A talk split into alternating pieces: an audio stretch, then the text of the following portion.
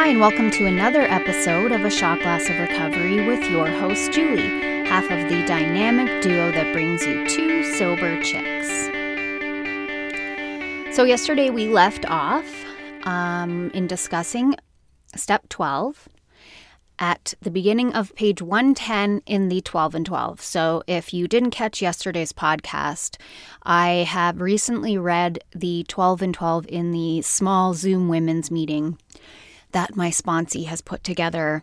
And I hadn't read it in quite a long time and was just blown away by the goodness of step 12. So, yesterday we read a little bit, and today we're going to continue in part two of the Forward Journey series. Practically every AA member declares that no satisfaction has been deeper and no joy greater than in a 12th step job well done. To watch the eyes of men and women open with wonder as they move from darkness into light, to see their whole lives quickly fill with new purpose and meaning, to see families reassembled, to see the alcoholic outcast received back into his community in full citizenship, and above all, to watch these people awaken to the presence of a loving God in their lives.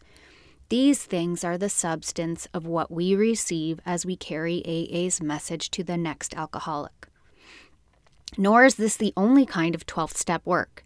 We sit in AA meetings and listen, not only to receive something ourselves, but to give the reassurance and support which our presence can bring. If our turn comes to speak at a meeting, we again try to carry AA's message. Whether our audience is one or many, it is still 12th step work. This is why it's so important when we speak. We never know what the people who are listening to us speak here and what they take into their hearts. When I speak, whether it's groups or treatment centers or wherever, um, sometimes in the jail, I have often. Uh, I think, like many of us, you could have 100 people in a room, 99% of the people love your talk, and there's one person who looks like they want to hang you with their socks at the end of the meeting. And quite often, when I am speaking to a group and there's a person in the group that I think hates my guts, that person will come up to me after, or maybe even see me at a meeting months later, or even a client that left treatment center years later and say that something that I said resonated with them.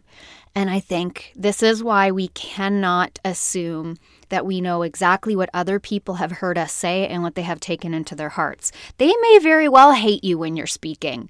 I do not deny that there are people out there that didn't like what I had to say, and I heard about it. The really brave ones have come up to me after and talked to me about it, and I don't even know what to say at those, those points. I just go, okay. I mean, we're a mixed bag, right? But take heart to know that you will never actually know the full story of someone's experience of you, whether you're speaking or not.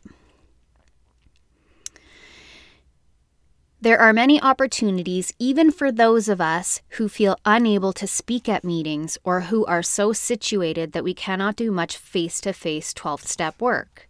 12 step work, by the way, is helping anybody. It doesn't mean you do a 12 step call, it means you're in service to someone. You can do 12 step work outside of the rooms. We can be the ones who take on the unspectacular but important tasks that make good 12th step work possible. Perhaps arranging for the coffee and cake after the meetings, where so many skeptical, suspicious newcomers have found confidence and comfort in the laughter and talk. This is the 12th step work in the very best sense of the word.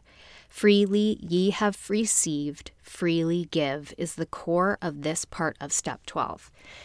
And I don't know if there's better 12 step work than hanging at the door and being a greeter, than having an eagle eye for the newcomer that comes in the door by positioning yourself near the cookie table or the coffee part of the meeting. Because that is exactly where the newcomer that may walk into a room and be intimidated by a room may go. And this step always reminds me because I'm not really good at doing that Sometimes I am, but most of the time I'm not. Keeping an eye open. Like I happen to be a part of a very big group, and I've been told quite a few times by newcomers that they walk in the room and they're completely overwhelmed, and everybody knows everyone, and everyone's having conversations. And so for me to keep my eye on that door, because those of us that have been in for a couple of 24 hours, you can really see who comes in the door and who's new. A, you've probably never seen them before, but B, there's just that look of a fresh baby bird looking for its nest. And I think we can do the best service by befriending those people. And again, even if they're mean to you. There's a woman at my home group now who is quite involved in service, and she did not like people coming up to her and asking her her name. Her response was, I thought this was an anonymous program. And so you don't know your impact on someone. Once you've done the work, it's out of your hands. It's not up to you to judge it or to even guess what has happened. We may often pass through 12th step experiences where we will seem to be temporarily off the beam. These will appear as big setbacks at the time, but will be seen later as stepping stones to better things. For example, we may set our hearts on getting a particular person sobered up, and after doing all we can for months, we see him relapse. Perhaps this will happen in a succession of cases, and we may be deeply discouraged as to our ability to carry AA's message. Or we may encounter the reverse situation in which we are highly elated because we seem to have been successful. Here, the temptation is to become rather possessive of these newcomers. Perhaps we try to give them advice about our affairs, which we aren't really competent to give or ought not to give at all. Uh, we are in the program, we are not therapists, and often when working with um, a new sponsor, a newcomer may seek advice about relationships or therapy or those things. And the truth is, we're not therapists. We're here to pass along what we've been so freely given. And that's what we do. Any decisions about whether to leave your church, whether to leave your husband, whether to leave your job is probably best on a decision making level, not run by the sponsor. Um, on a feedback level, all we can really say as that sponsor with a newcomer, and as has been said to me, is first of all, don't make any big decisions unless you're in jeopardy for that first year. But more of a dialogue between two people. Like the sponsor maybe will ask what the motivation is for the decision. Or do you have a therapist that you talk to about this? Or what does your closest friend say? It's more of just a sort of discernment, figuring it out process. I know for me, a lot of the times the best work I do isn't really anything that comes for me, anyways. It's listening to someone and helping them see that they already have the answer. Back to the book. Where were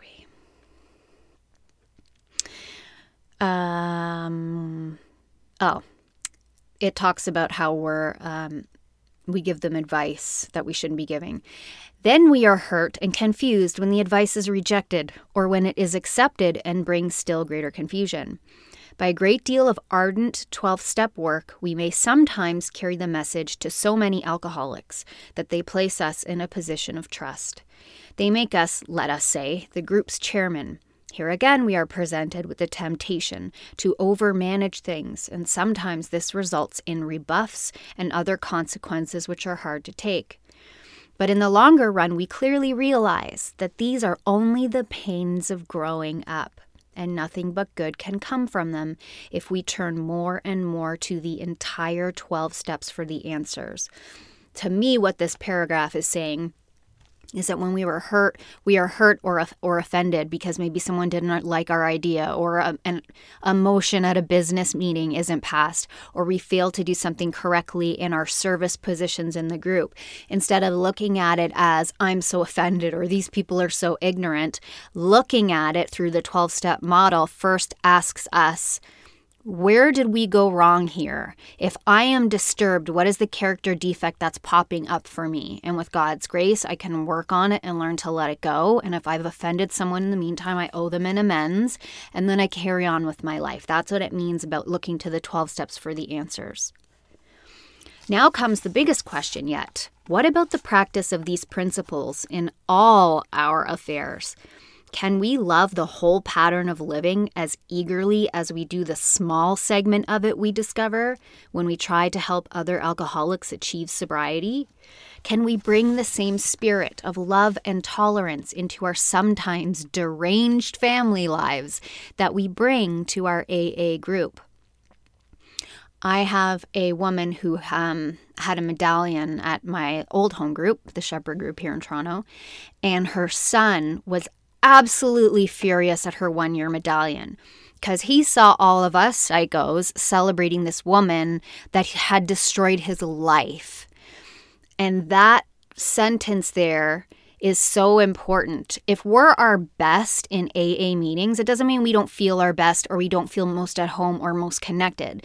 But if we are our best and one way in the meetings and we are not that way outside of the meetings, the problem is us. The problem is not practicing the program properly.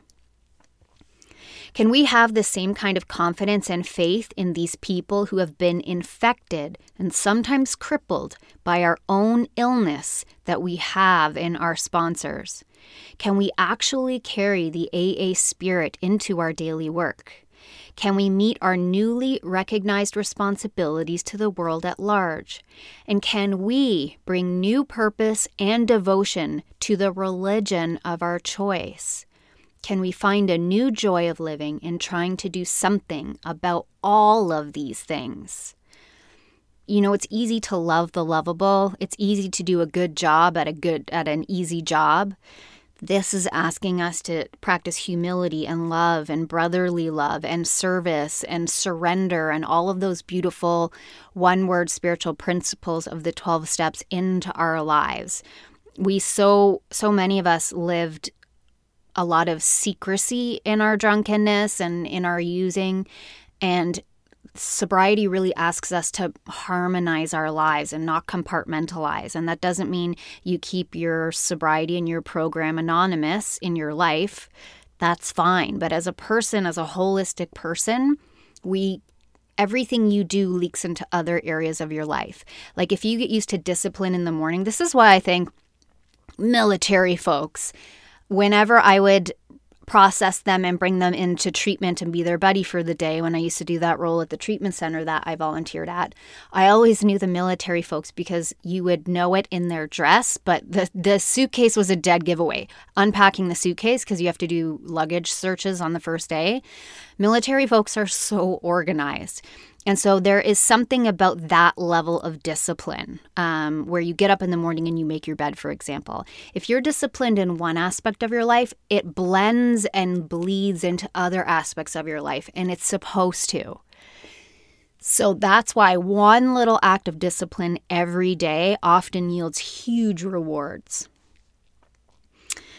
Furthermore, how shall we come to terms with seeming failure or success? Can we now accept and adjust to either without either without despair or pride? Can we accept poverty, sickness, loneliness, and bereavement with bereavement with courage and serenity? Can we steadfast Can we steadfastly content ourselves with the humbler, yet sometimes more durable, satisfactions when the brighter, more glittering achievements are denied us? This reminds me of something I heard one time, which is such good advice for me going into leadership. Don't let criticism go to your heart, and don't let praise go to your head. The AA answer to these questions about living is yes, all of these things are possible. We know this because we see monotony, pain, and even calamity turned to good use by those who keep on trying to practice AA's 12 steps. And if these are the facts of life for the many alcoholics who have recovered in AA, they can become the facts of life for many more. Our program does not discriminate. Do the 12 steps, even if you're not in recovery. Any person anywhere can benefit from them. Of course, all AAs, even the best, fall far short of such achievements as a consistent thing. Without necessarily taking that first drink, we often get quite far off the beam. Our troubles begin sometimes with indifference. We are sober and happy in our AA work. Things go well at home and office. We naturally congratulate ourselves on what later proves to be a far too easy and superficial point of view. I feel like this is our world right now with COVID. Everything's been turned upside down. We temporarily cease to grow because we feel satisfied that there is no need for all of AA's 12 steps for us.